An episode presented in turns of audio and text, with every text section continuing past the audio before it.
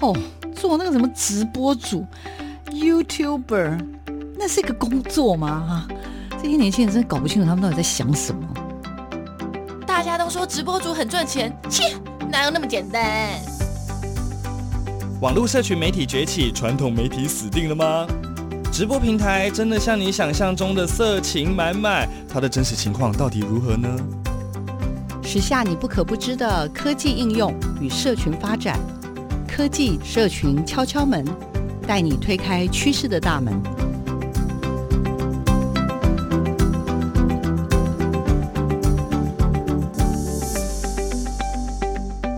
欢迎收听每个礼拜六的上午十点钟为听众朋友准备的科技社群敲敲门。我是主持人小花老师，很开心有机会在礼拜六的上午再次跟听众朋友相会。那其实每一周啊，我为了要为大家分享关于科技跟社群的新知，哈，小王老师真的是绞尽脑汁，而且我常常到这很多地方去这样子，就是去堵人家说，哎，你要不要来帮我分享一下？我觉得你的主题。你会的东西很特别，为什么要做这件事情？因为我真的真心的发现，我们的生活，我们的每一天，其实真的跟科技、跟社群已经密不可分。那到底呢？我们这礼拜要跟听众朋友分享什么呢？跟听众朋友报告一下，我最近啊开始对这个，自从这个脸书啊 变成这个元宇宙之后，我最近就是对于这些。呃，什么 AR、VR，什么什么，反正什么 MR，然后什么各式各样，什么元宇宙、NFT 这种东西，就发现哦，没办法了，我已经真的没办法假装没看到他们。我们还是面向他们吧。我们这个礼拜呢，为听众朋友邀请到的是我们二零二一年的，算是什么呢？我们的美月之星吗？我们的机器人爸爸，我们的远征老师，我邀请他再次来到我们的节目现场，为什么？因为他真的很厉害，我常常就在社群媒体看到他 PO 的一些什么什么相关的装置，我就觉得不行，一定要找他来聊。我们这礼拜的主题就是从 AR、VR，然后到更进一步的，甚至元宇宙吧，到底是怎么回事？那我们就来欢迎一下我们机器人爸爸。线上的各位听众以及小黄老师，大家早安，很高兴今天再来跟大家一起交流。元珍老师，我们这礼拜为你邀请你来呢，最重要就是我刚刚说的，因为我最近实在是被这些各式各样的 R，还有加上这个头戴装置，是我从 完全就是从元宇宙这件事情，我整个被不是迷惑，就是整个已经搅乱了我的生活，所以我周围的人都不小心都会被我扫到。老师要不要帮我们介绍一下？因为上次您来的时候是帮我们介绍凯比嘛，对不对？嗯反正凯比已经是你儿子了，那 AR 啦，这个什么呃，我看 VR 啦、MR 啦，这甚至是 Metaverse 这些东西，老师又是怎么跟你教会的？要不要帮我们跟听众朋友稍微分享一下？是，那就像我们有机器人这个新朋友的概念一样。那一开始我对于这些 AR、VR、MR 的学习跟探索，其实也是从我们有了行动载具之后，那感觉是你拿在手上的手机或者是平板的荧幕，可是这时候你的视线跟视野却相对被局限在这个小荧幕当中。那如果说有可能，这些能够跟我们的呃现实的生活环境再去做结合，甚至哪怕是学生课本上的一张图片，我能不能再去从荧幕上去增加一些补充的资讯？那这就是我从探索扩增实境的 AR 开始。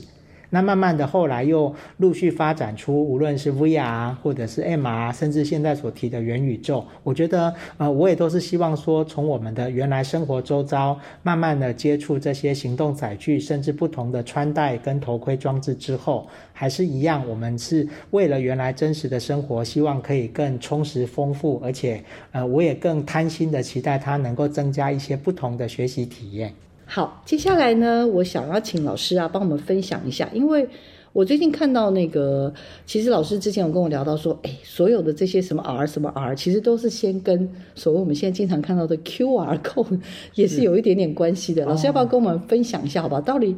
为什么从 QR code 会开始想到什么 AR 啦、MR 啦、VR 这件事情，可以跟我们分享一下吗？是。好，那因为大家对于最近从疫情以来的实名制都有印象，就是看到一个。黑色小方块，然后里面有很多点点。那其实这个 QR code 本身是我们叫做 Quick Response，就是快速反应。那我我跟他提到 AR 的差别呢，我想 AR 就是 Augmented Reality，它就是一个真实环境中有扩增东西的。一个表现，嗯，可是 QR code 我是会拿来跟 AR 做一个比较的原因，是因为呃，我们其实远远的看到一个 QR code，我们都知道哦，就是得拿手机行动载具出来扫描，那代表它会有跟我产生一个简单的互动，嗯，可是呢，如果今天是一张照片或者是一个海报，甚至学生课本的一张呃作品，甚至孩子自己画的。如果说我们经由工具编辑制作之后，其实原来这张纸或者是这个图案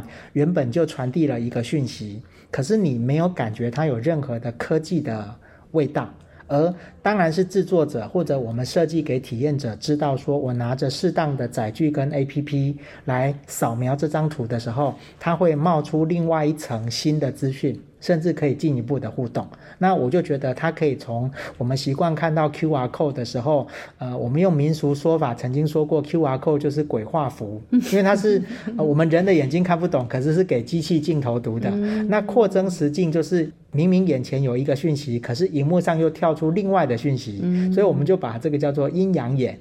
好、那待会 VR 的时候就会有另外一个更 更夸张的描述，我们等一下再来做介绍。嗯，所以从鬼画符，然后到阴阳眼，呃，到阴阳眼，哇哦，那真的就是。符号的一小步，但是却是人类的一大步，可以这样说吗？是因为等于说，就是某种程度都是对于我们视觉的感官，甚至进一步可能到听觉，甚至还有慢慢的味觉。皮肤体感都多多少少增加了一个，让我们原来在一个实境中所受现场现地的限制之外，去增加的不同的感觉。但是重点还是当事人的大脑，他真的感觉到好像发生了这些新的体验。嗯，像刚刚老师其实，在我们进来没多久啦，就跟我们分享了，在我们的录音的场域里面呢。老师又跟我说：“哎，你不要小看哦，现在这边就是一个小平台。那你现在呢，我们就进到一些，例如啦，进到一些 APP 里面。那这 APP 里面呢，就告诉你说，有一些是国外的，有一些是国内的。那我刚刚进入的是一个，呃，国内的厂商叫 Makami 飞多啦哈，他们所开发的东西。那 M A K A R，那 Make A R 的意思。然后我们就进到了一个它的有一些的软体里面，哎，好有趣，它也有一些由他们公司自行开发跟。”台湾在地，例如我们刚刚不小心就进到一个森林里面，那森林里面有一些台湾比较少见的一些生态，类似像这样。那我们就是突然间在我们的录音场域里面就出现了一片小森林，然后呢，呃，里面有一些动物，台湾的稀有的动物，或者是前面就突然间投影出一池的水，然后小黄老师呢钻到水里面去之后，我竟然看到有好多鱼在里面，所以。呃，这种所谓刚刚讲的，就是所谓的 阴阳眼的比喻啦，而且就是 AR 这件事情，其实还应该是说，在我们生活当中就已经，我我其实蛮好奇，元正老师，我们有没有什么东西是已经现在就很真实的？我们其实每天都已经处理面对到了吗？我现在刚刚只是有点担心，这东西还是离我们的生活有点距离，所以老师有有什么可能可以提醒听众朋友，其实 AR 已经在我们。身边的有吗？还是只有像类类似脸书啦或 IG，它有所谓的滤镜啊？是，我知道，像那个什么，我们不是拍照的时候会，嗯，大概如果我们生活中前一阵子很流行的就是 Pokemon，就是宝可梦，大家在。路上抓宝，然后还大家如果还有印象，有一位阿北，他骑的脚踏车，他的脚踏车前面就是一一排好多台手机，呃，它是一个用地点感知的方式的扩增实境，也就是说，诶，我走到某个地区，然后它才能够出现一些特殊的怪兽。好，那大概老师刚才提到的那个，我用米菲所看到这个 Meka 做出来的作品，它其实是一般我们扩增实境会像我前面所提到的，我需要有一个辨识的图片。或者是我需要有一个方块，那我所有发生的物品跟表现就是靠着这个图片跟方块，这是我们习惯所说的 AR。那慢慢的 AR 呢，可以不用靠这些图片跟方块，而直接我们找一个平面来做投放，譬如说是桌面或者是地面，所以可能有刚才的台湾的森林里面有特殊的台湾动物，或者是池塘里面的河流水域的鱼。那这些呢，我们其实是在一个现场，呃，假装布置了这个场景。所以其实我很喜欢这种，呃，现在我们比较常说这样子的模式，就像 MR，就是跟现场的实境混合。所以无论是在录音间，或者是在我的教室的有个小空间的地方，我们就能够把一个模型投放出来。那这时候我们其实我们人还是在真实的空间中走动。譬如说我可以走到模型里面，我可以走到模型的另外一边，可是再回头看。我就会看到刚才可能是动物或者是呃一棵树的背面。那像以前我曾经教过学生，就是我放了一个巴黎铁塔，然后在巴黎铁塔的另外一边放了一把小金钥，好像是学生要去寻宝的样子。那么学生玩这个作品的时候，他就一定得绕到巴黎铁塔的后面，才会看到我所放的小宝物，大概是这样。所以刚刚老师好像有出现了一个专有名词，叫做 MR 出现了。因为我们刚还在聊 AR，但是竟然出现了 MR。然后呢，老师要不要先赶快帮我们呃梳理一下 MR，还是也需要把 VR 也要介绍一下？老师自己决定一下。老师，请跟我们听众朋友分享一下。我们曾经刚才提到说，当你有了行动载具跟平板以后，那我们其实就是会增加了一个荧幕。那这个荧幕我们能够传递的讯息其实是非常的多元。那扩增实境呢，就是先呃从原来荧幕可以提供讯息的功能之外，我们去结合现场的环境，所以能够扩增这件事情，一定是扩增在数位讯息的荧幕载具上。那因为这时候一开始最早的一开始，可能扩增实境它就靠着两种方式来决定它要扩增给你什么，一个就是 location。就是我我是在什么地方才会看到什么东西的这个做法，那这个目前的工具在我们使用上，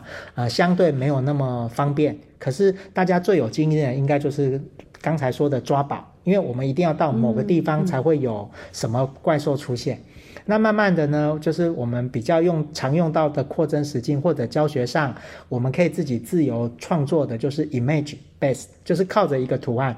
所以这个图案可能是一个现成的照片，或者一个真实的风景的场域。譬如说我站在呃窗户边对着外面的风景看，那这个风景大概的图形是固定的，那我就可以把这个内容去叠加我们想放的多媒体的讯息。会听不懂。譬如说我可能看远方的山，那我想知道那座山的名字，嗯，那我就加一个标记，我就会加一个标签写那个是什么山。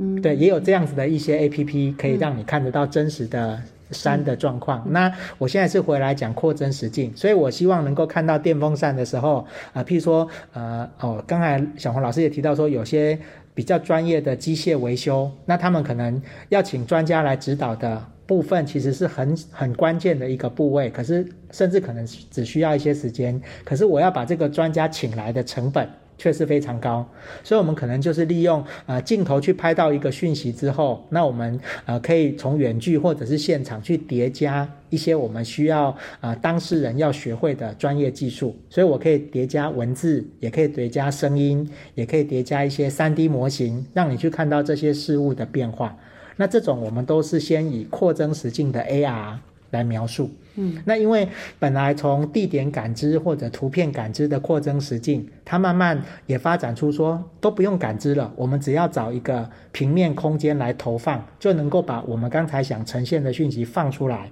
所以这时候就会出现您刚才说的 mix 混合实境。但是基本上，我从这样子，不管是看一些文献，或者是看到人家的说明中，大家还是把这个 MR 还是归类在 AR 的现场，嗯、因为我们毕竟还是在此时此地的现场去出现刚才的补充资讯，嗯、所以就是可能 MR 有人会把它放在 AR 的范围内，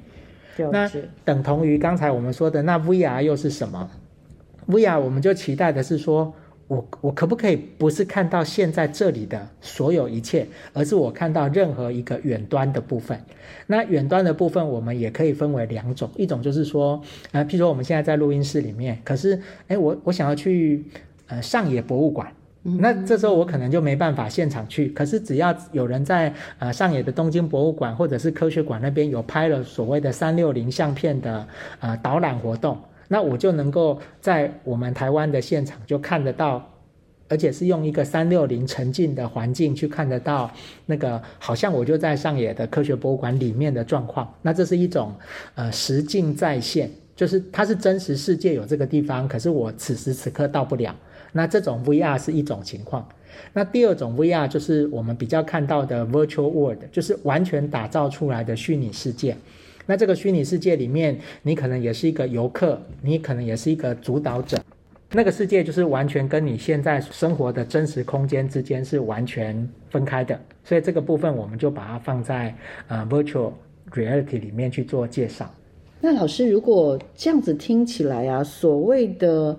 VR 也可不可以用更长明一点的方式来解说？之前人家说什么叫什么观、哦、观落音嘛，就是呃因为。看起来大家看到很多呃集体戴着那种虚拟头盔的经验，然后也很像我们在民俗中看到有人用红布条把眼睛包起来，我们说他在观落音嘛。那实际上他真的就有一种体验的相对感觉，就是他是人坐在现场没有错，可是他呃眼睛里面所看到的，他的甚至身体所感觉到的环境，包括里面可能也提供了一些声音。或者是周边，我们再增加一些，可能是风声啦、啊、水滴呀、啊，让你真的感觉你就是在飞行啊，或者是你真的是在一个呃火车上的旅游。那这种就是呃，虽然讲成观落音的感觉，大家觉得心里毛毛的，可是它 它就是真的是很忠实的描述了一个是，我就是现在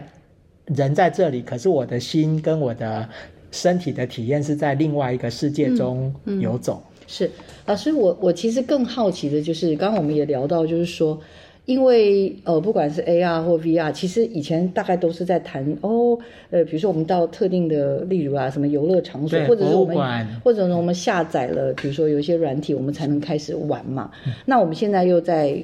其实有在思考另外的一些问题，就是呃，像我们这次有请老师特别带来给我们体验的那种头戴装置这种东西，其实也是一样，就是我。我我在前一阵子参加那个文策院的一个提案会，它有所谓的呃元宇宙出现了，所以在里面就好多好多的伙伴，呃，几乎啦，里面所有东西大概都需要用这些头戴的装置。那这些头戴装置，尤其像现在碰到疫情了，我们就会发现说，我们瞬间哪儿都去不了了。那所以当我们有这样状况的时候，我们到底要如何去？就是说，这样的头戴到底？以前认为是特定的游乐场啦，或者有一些什么场域才能用得到。可是像呃，我们元真老师其实已经把它大量运用在教学上，所以在教学上这些头戴的装置又是怎么样去做一些连接？老师可以帮我们跟听众朋友先分享一下吗？是。谢谢小黄老师。那因为其实我从呃虚拟实境的探索里面就发现到刚才的一个状况，就是说，呃，也许我带着三六零相机把台湾的博物馆都拍完，那我能够把这些照片做成在虚拟实境中，让我的学生在教室中或者是其他的老师都能够去活用，他们就可以看得到呃不同的博物馆的展览的使用。那甚至我可以在里头去增加一些所谓的 3D 公仔啊，或者是一些语音导览的互动等等。那呃，在这个过程里面，我就也慢慢的发现到，因为我原来任教的学生对象是小学生，所以其实呃，我们要把一个小小的发亮的荧幕靠近这个小学生的眼睛前面，可能不到三公分的距离里头，我对一开始对这种无论是用手机放进 Carbo 或者是我戴着头盔，其实我对于小学生能够整班一起体验的需求，其实并不是太高。那我反而希望是让孩子们感受到说，诶，如果他们能够懂得，诶，怎么从三六零相片中去做出一个虚拟世界，或者自己打造，像小孩子们很流行玩 Minecraft，他们可能在那个里面就可以打造出他们的虚拟世界。那呃，从电脑或者是从平板都能够自己去做出一个作品来。那我对于这样子的头盔的使用跟需求，可能就大概仅止于是体验，因为对于学生来说，他们真的还是有一点点沉浸感的感受的话，其实对于他们想要用虚拟实境的环境跟工具来说故事，或者是策展，甚至他创造一个虚拟旅游，让可能甚至他可能带着他的爷爷奶奶去体验，诶，不同的。我们所谓的平行时空或者是虚拟世界，那这时候头盔让他们有一些体验的机会。我大概目前的使用状况是这样。嗯嗯嗯。其实我也注意到这个东西，就是因为头盔这种东西好像厂商蛮多的。然后我今天没有要特别 promote 任何哪一家的商品，不过我有注意到，就是例如啦，比如说像这个。HTC 这个系列的，他们就有做这个什么呃，类似像什么呃叫 Vive V I V E 哦，然后就在一些我们知道的一些园区也有做这种体验式的这种。观影的经验，对。然后另外就是呃，例如我知道还有好几家厂商，什么 XR Space，他们也有自己的，嗯、然后甚至他们自己建立所谓他们自己的元 元宇宙这样。然后另外就是像我们这次想要特别，呃，我自己啊也拜托宇珍老师带来的就是那个呃，脸书出的那个 Oculus Two，是不是这样子的一些。呃，一些体验的东西，那到底带了这些东西之后，因为我也看了像这些去体验的时候，有蛮多都会注明说，好像不知道几岁以下不太适合使用这样子的这个装置，因为还有因为有某种程度就是说，不确定他心智年龄是不是准备好了，这么快就进到了另外一个宇宙，也就是观落音这件事情，身心必须要比较成熟，你现在进去之后，你才不会被吓到说，哈，我怎么突然间。到了另外一个时，刚刚讲的平行时空哦，这个是一个我们好像会考量的事情。可是我们又换另外一个角度，就是像刚刚讲的，如果阿公阿嬷身子不好，没办法坐飞机去很多国家去旅行，可是如果今天我们戴一个 VR 的这些头盔或什么。我们其实瞬间瞬真的就是瞬间，我们就可以去了。香港老师刚刚说的巴黎铁塔，我们也可以去看，呃，这个我们的自由女神，然后甚至我们可以去北极、去南极去做各种的体验。所以他好像在这个，我觉得在教育这件事情上，他有点、有点、有点两难的。我不知道老师的想法、看法是如何，但是我自己觉得。这是一件还蛮有趣的事情，然后我也应该也蛮希望听听元珍老师帮我们做更进一步的分享。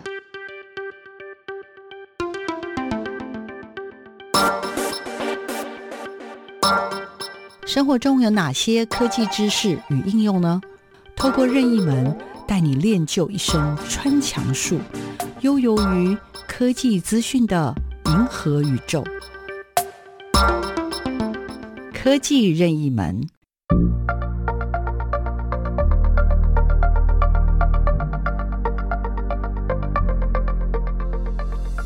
大家好，我是机器人爸爸元珍老师。今天想要来跟大家介绍什么是 MR。MR 的意思呢，就是 Mixed Reality 混合实境。那各位就想象我们在眼前的空间里面突然出现了一个太空船或者是火星的探险号。那么这个时候我们从荧幕上看得到的物品，它是跟你的真实空间的。位置关系是结合的，所以呢，我可以走进这个模型里，我也可以站在这个模型的周围。那这样子的话呢，还可以结合真实的人或者是活动去进行拍照跟录影。那这个就是我们所说的 MR。这样各位了解什么是 MR 了吗？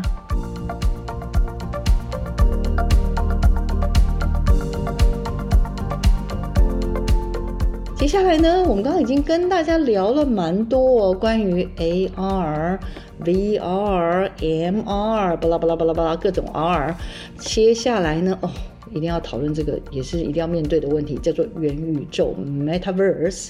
呃，不是因为脸书改名，而是我真的觉得元宇宙这件事情，然后甚至到接下来有很多人在讨论的 NFT。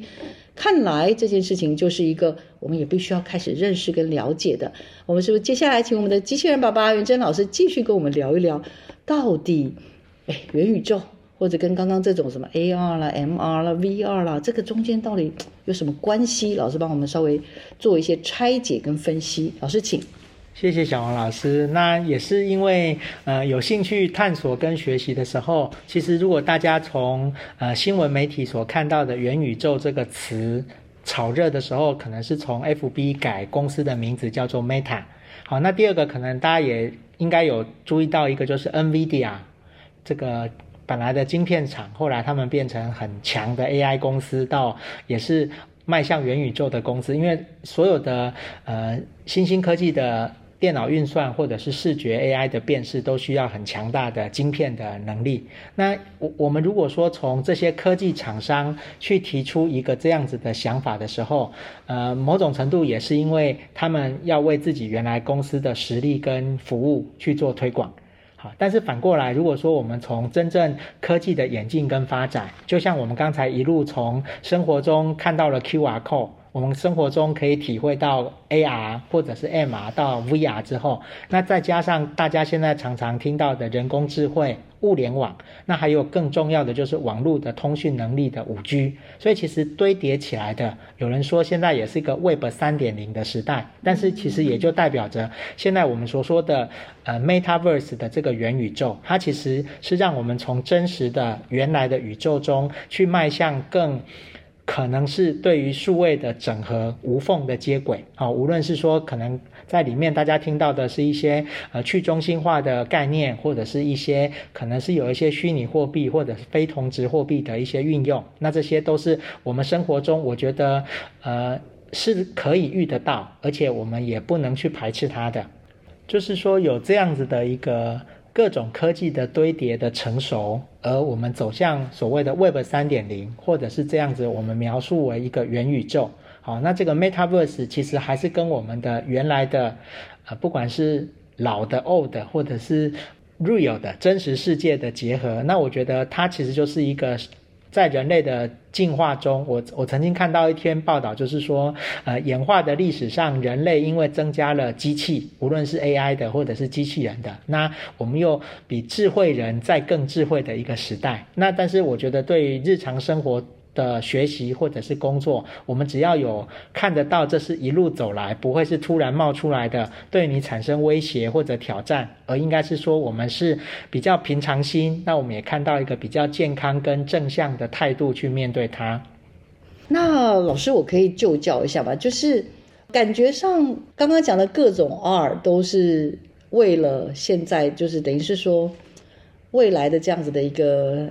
元 宇宙的，甚至刚刚我们也聊到，就是说，例如像五 G 啊什么这些，就要有一个很强大的运算的一些机制，再加上足够的频宽等等，那就是能够建构出像刚刚所说，不管是扩增实境或者是什么 VR 就虚拟实境，或者是 MR 这样子的东西，其实都会是需要。配套，所以它都不是那种突然出现，它是一种好多好多东西的配套，让我们有机会。刚刚讲的第一个，当然就是，嗯，我们虽然坐在这边，但是我们有机会可以去在这里去体验很多的事情，或者是我们另外一块，就是我们有机会去到另外一个平行宇宙，我们去认识我们没有办法，例如可能交通上，或者像现在疫情期间我们没有办法去到的地方，我们还是有机会能够去认识它。可是。这样子的一个一个一个环境，那回到我刚刚也也请教老师的，就是说，它其实有点像是一个两难呢，因为，呃，觉得很方便，但是同时我们又有点小担心，就是不知道我们我们人类是不是有办法有办法，就是在这样子一个承受这所有的东西。所以刚刚老师也跟我聊到一个蛮蛮棒的观念，我觉得也很棒，就是所谓的对于这种元宇宙这件事情，到底它的一个。呃，不管是对小学生哈，或者是对大学高教，我知道老师最近这一年也开始在大学开始教了类似像这种新媒体这样子的环境。那老师你，你你觉得你怎么看待这样的议题啊？如果教小学生，你会怎么带他们怎么认识，教些什么？那对大学生来说，其实他们就是准下一个世代，很快就要进去嘛。那你又怎么看待这样子的一个一个教学的策略或者想法？也很巧的是，这个学期我就在台湾艺术大学兼课，然后做生活中的城市设计的通识中心的课程。那我发现呢，就是每一个来的学生，他可能是从古迹系到音乐美术系，到电影多媒体图文传播系，所以我就觉得说，他们其实在原来我们人类发展过来的，不管是从文化艺术到媒体创作的这个学习的大一新鲜人。所以其实我就发现说，好像是我在对我的小学生们去介绍这些城市设计的时候，呃，一来是这些属于艺术类型学科的大学生，可是他们相对在可能国中、高中开始都相对从社会组为主的学习，那对电脑资讯的，尤其是城市设计的接触并不多。所以，好像是我现在教的小学生，我能够让他们思考的怎么从数位原住民迈向所谓的元宇宙的原住民。我我们可以用这个角度来做思考。那换句话说，在一个门口准备踏进去的时候，这时候就不会限制你是什么年纪或者你是什么身份。所以，我觉得我比较想借着教学的机会，就是如果我们能够让我们的。不管是大小学生，都能够有工具的角度去看看他所去的新的世界，他能够怎么再去做表现？譬如说，他可能有了不同的表现工具，可以做 AR，可以做 VR、MR，他就能够自己去说故事，他也能够去学会策展。而这些策展跟甚至最后，他可能创造一趟所谓的虚拟旅游，不管是带着自己的作品，或者是带着他的亲戚朋友们，那这个时候其实他是能够呃从容悠游我们所说的虚实整合的空间中。而我觉得反而这时候也很回应到我们跟小黄老师，我们也都呃可能近半百或者过半百的年纪，可是我觉得我们也是踏在一个时代的。尖端上，我们跟所有的人是一样的，一起往前看。那这时候我们是真的要 look up，而且还 look forward。大概是用这个角度，我会觉得比较期待的原因就是，我们都还很开心的可以学到不同的东西。那你可能先从体验，再后来思考说，这个你所体验到的环境跟模式，它是怎么有人帮你创造出来？那我们。再找到合适的工具是，那我自己也想来创作看看的话，我觉得这是一个呃不同的，大家可以邀请来玩的旅程。因为之前我知道你也会带一些小学生去做一些。像刚刚讲的这种数位内容的一些创作，那相对于就是可以举一个例子，比如说孩子们通常你会带他们做什么样的作品？如果呃像这样子的一个数位内容，那如果像这次你开始带大学生，那我就很好奇，就是你你给了他们这些启发之后，他们他们创造出大概什么样的内容？可不可以举比较具体的例子跟听众朋友分享，好不好？是，嗯、因为像我在还没退休前，我们就是。一方面担心疫情的停课的时候，我我是带四年级的小学生，还有六年级的小学生，那我就利用我原来服务的学校德英国小的三六零照片，那他们就在四年级的学生就是把德英国小设置为一个线上动物园，所以他必须做很多的虚拟物件的动物在我们校园里面。那我发现小朋友们他就会去选不同的角落，因为他认为那里适合做动物园。然后在动物表现的行为上，他也有他自己的创意。那六年级的学生就是真的担心不能自己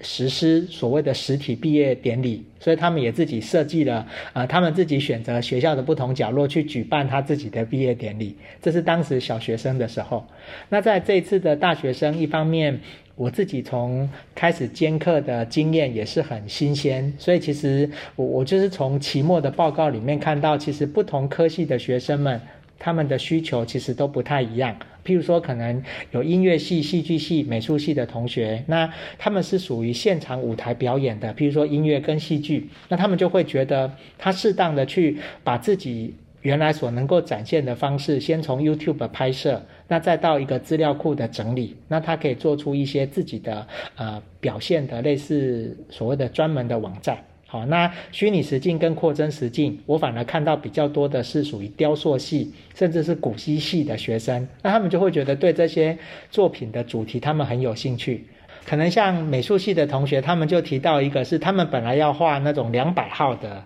大油画的画作，可是他现在其实可以拍摄，可能是缩时摄影，就是他从大的白布到慢慢完成的过程，他都拍起来。那他是展现的时候，他就可以用虚拟实境的类似那种，呃，一路走过去的样子，比如他可能走了第几站，然后他的画作当时的状况是什么。那我就觉得我都很有兴趣，说等到以后还有机会再跟他们一起合作。嗯。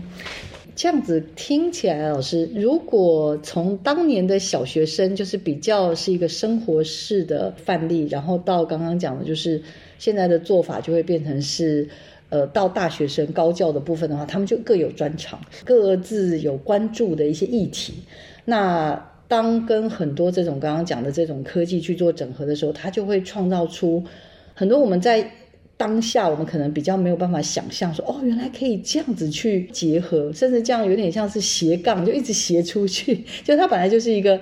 嗯艺术家，但是他这个艺术家因为加了数位或者加了科技这个元素之后，他就会有非常呃非常多元的样貌的出现。那像刚刚老师讲的，就是不管你原来的专长是什么，但是有了这个东西，那看来好像就比较没有。因为毕竟小学生啊，我必须这样说，就是我们会比较担心他是不是能够辨识他跟真实之间的一些区隔。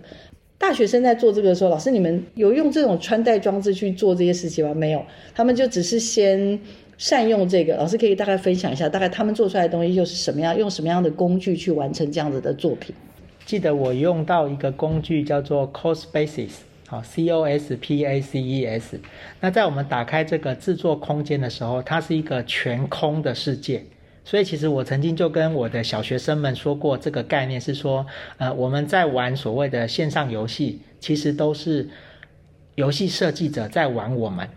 因为我们是进入他的世界，在进行各种活动嘛。所以其实当一个全空的时候，孩子就比较能够呃去有一个后设，是他就是要打造出他自己的世界，他才能够进去里面自在的游走。好，那这是大概慢慢我从教小学生的经验里面发现，我对于虚拟实境的呃需求，其实我会觉得想分享那种自己来创作的一个感觉。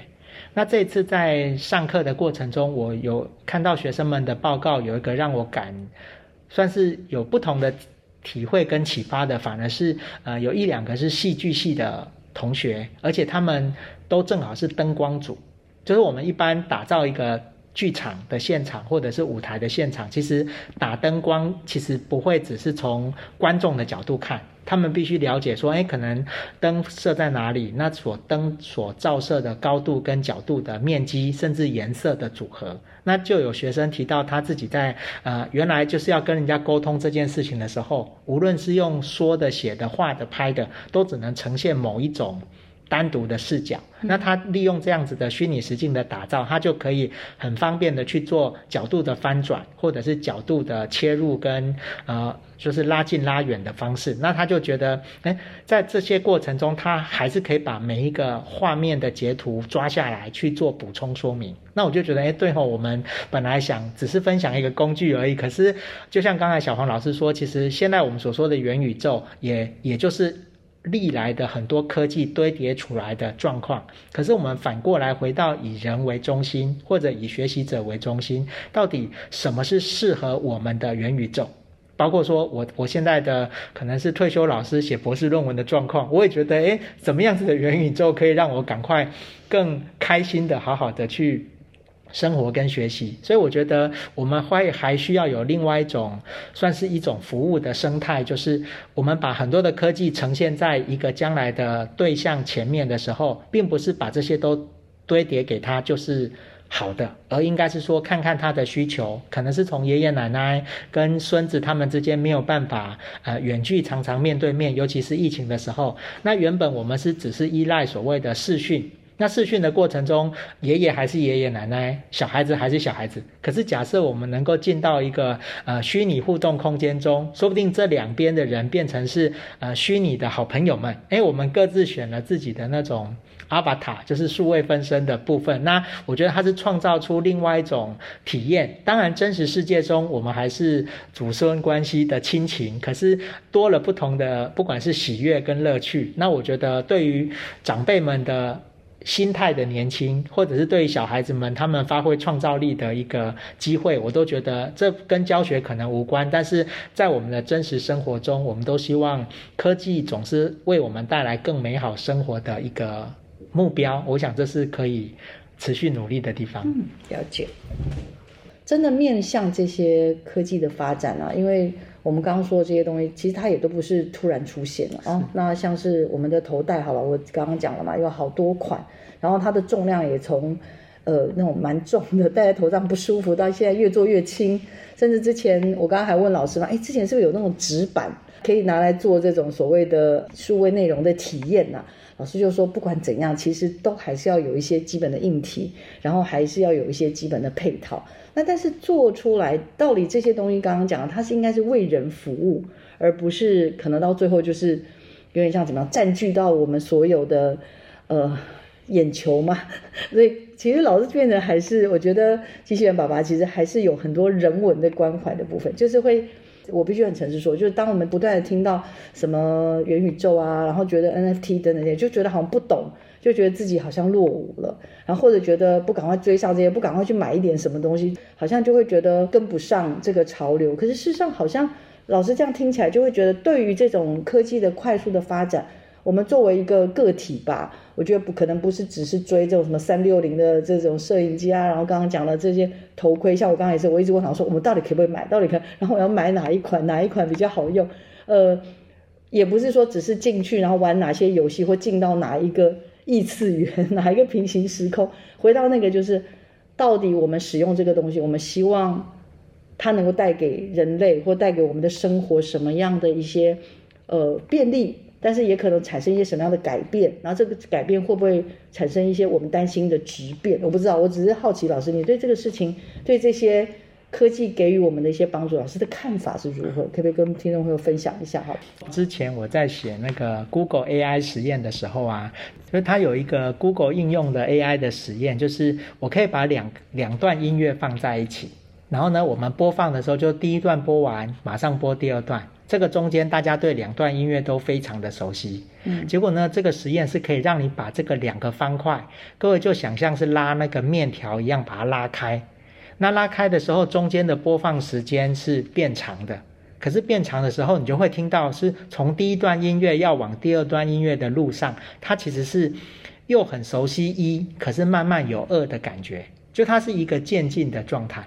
那我觉得，我们如果以刚才的扩增实境，从 QR code 到 AR、MR、VR，甚至可能假设真的有元宇宙发生在我的教学现场的时候，我我想提醒我自己，也提醒我们在座可能是有老师或者是一般的生活跟观众，甚至思考家人的角度，就是说。你总会有离开所有的数位而回到真实世界的时候，譬如说原来的吃喝拉撒睡，好，或者是我们真实人类的情感跟语言的接触。所以其实，如果说今天的新兴科技，它已经跟你的生活摄入程度到什么方向？譬如说，它可能是还在一的这一边比较多，或者是已经非常靠近二的刚才的那一端的话，那是不是我们就呃可以思考的是，当我原来仍然回到真实的生活跟角色工作的任务上，体验到了新科技，有没有带给你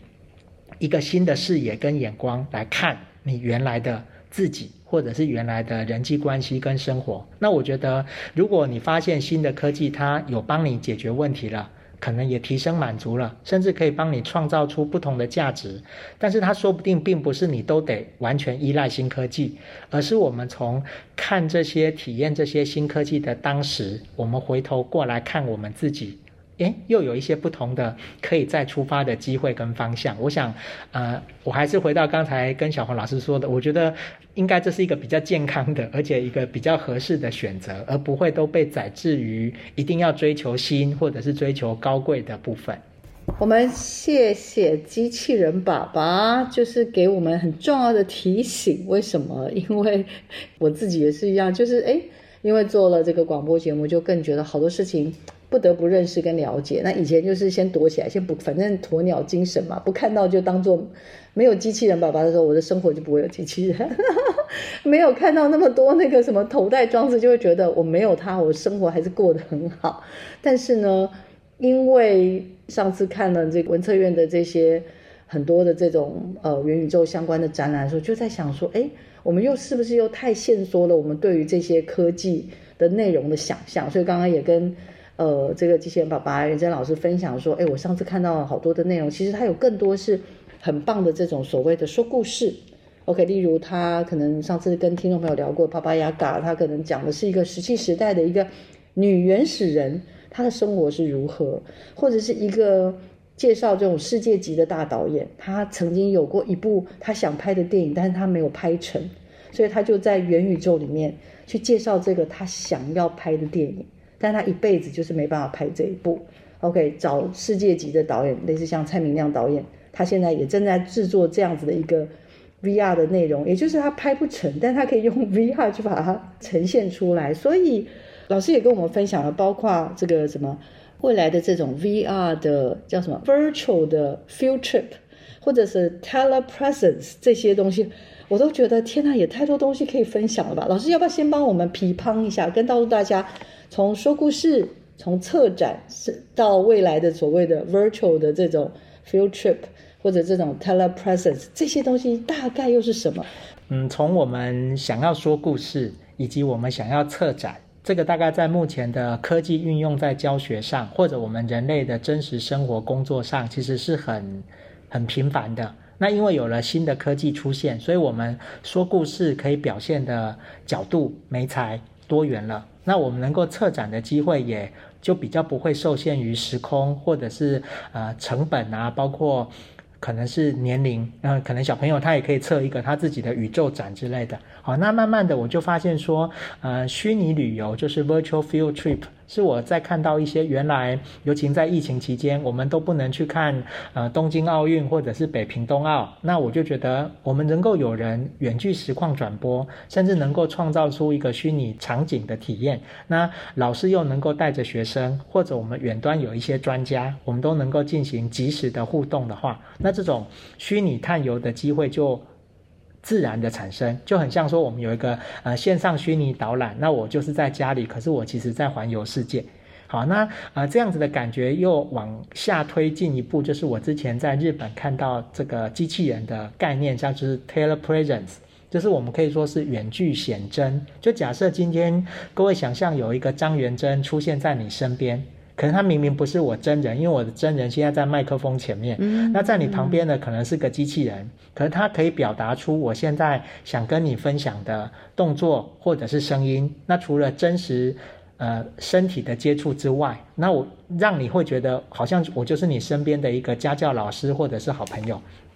那未来可能，呃，远距显真可能从刚才的机器人的同步虚拟远端互控之外，也可能是利用那种浮空投影的概念。就像各位可能最近都常看到邓丽君又重新出现在各种不同场合的演唱会表现一样。如果说在将来的不管是投影技术，或者是呃晶片的演算，包括网络的速度，那你可能身边的人跟你真实开会的。感觉他其实是一个投影出来的表现，可是那个人又是让你完全不会觉得他是呃虚拟的。那我觉得这这样子的 telepresence 的目标，也许也也呼应有些人提到叫做 digital twin，就是数位孪生。如果说将来世界上有很多我们的分身帮我们去做很多的事哦，可以帮我一起写论文，应该是都是不错的哈。我觉得也很期待再跟大家一起学习跟分享。好，那然后呢，我们也看到嘛，就是台湾现在面临到这样的东西，我觉得大家也就是不要再觉得这件事情，